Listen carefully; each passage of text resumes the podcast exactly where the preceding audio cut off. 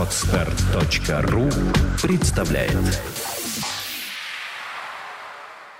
Ну а вот с Советским Союзом, вы говорите, предательство поколения. Ну как вот так вот взяли все люди и предали свою родину? Я в это время помню достаточно хорошо. Ну как бы ни, никто особо не желал смерти государства и смерти Советского Союза. Но они, никто не стал мобилизован, то есть никто не, не, не рискнул жизнью ради своей страны. Вот в 1941 году люди рискнули с жизнью. И погибли десятки миллионов людей. Тогда было понятно, к нам идет враг. Вот он враг, он к нам придет. Это просто вопрос пропаганды. Ну это просто вопрос пропаганды. Ведь враг может сказать, что я не враг, я европейская культура и цивилизация. Ну да, на танке, да, европейская культура. А на танке просто, чтобы охранять вас от коммунистов. Так и говорили. Ну, да, ну так и говорили. Но люди же разобрались в пропаганде. Они же не поверили Гитлеру, а могли поверить. Но некоторые, кстати, верили. Да. Но... И уходили туда добровольно. Правильно. Но могли поверить. Так, в массовом плане. А в 91 году поверили. В принципе, пропагандистская машина, что у Гитлера, что в 91-м у американцев была одинаковая. Но в 41-м не поверили, а поверили Сталину, который, кстати, до этого для многих был личным врагом. И, и судьбу свою люди решили, да, моего родственника, допустим, в 1937 году там арестовали, но несмотря на это, я для себя делаю выбор в пользу Родины и буду подчиняться главнокомандующему, который это сделал. С Советским Союзом, знаете, у меня, честно говоря, такое подозрение было, что его а, там лет 20 последние валили специально, создавали вот именно какой-то дефицит искусственный. Конечно. Просто совершенно явные вот вещи, которые человек нормальный управленец он не может. Так это и есть предательство, механизм предательства. Это, э, смотрите, мы с вами обсуждали. Американцы расшифровали слабое место Советского Союза или Российской империи. Причем до них это расшифровали англичане и заставили сделать вот эту систему Ленина вопреки Сталину.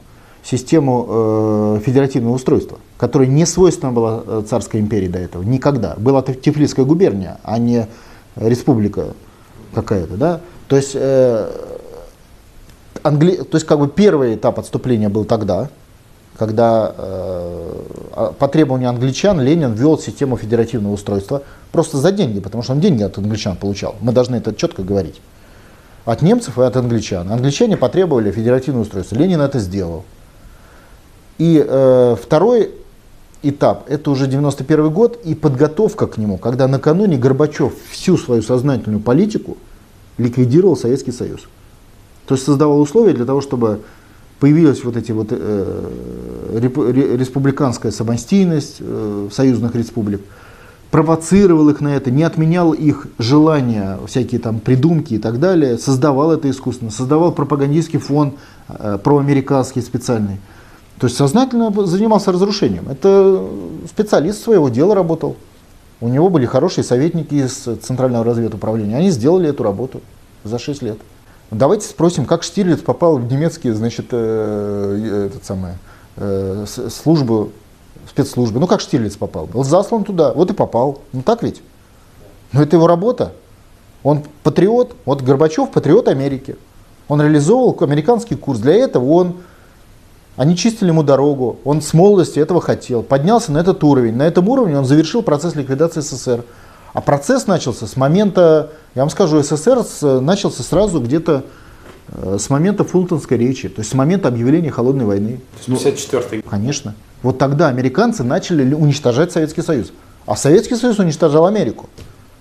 Это война была, 40-летняя война. И в этой волне спецслужбы работать начали тогда. А Горбачев это был завершающий этап работы спецслужб. Скачать другие выпуски подкаста вы можете на podster.ru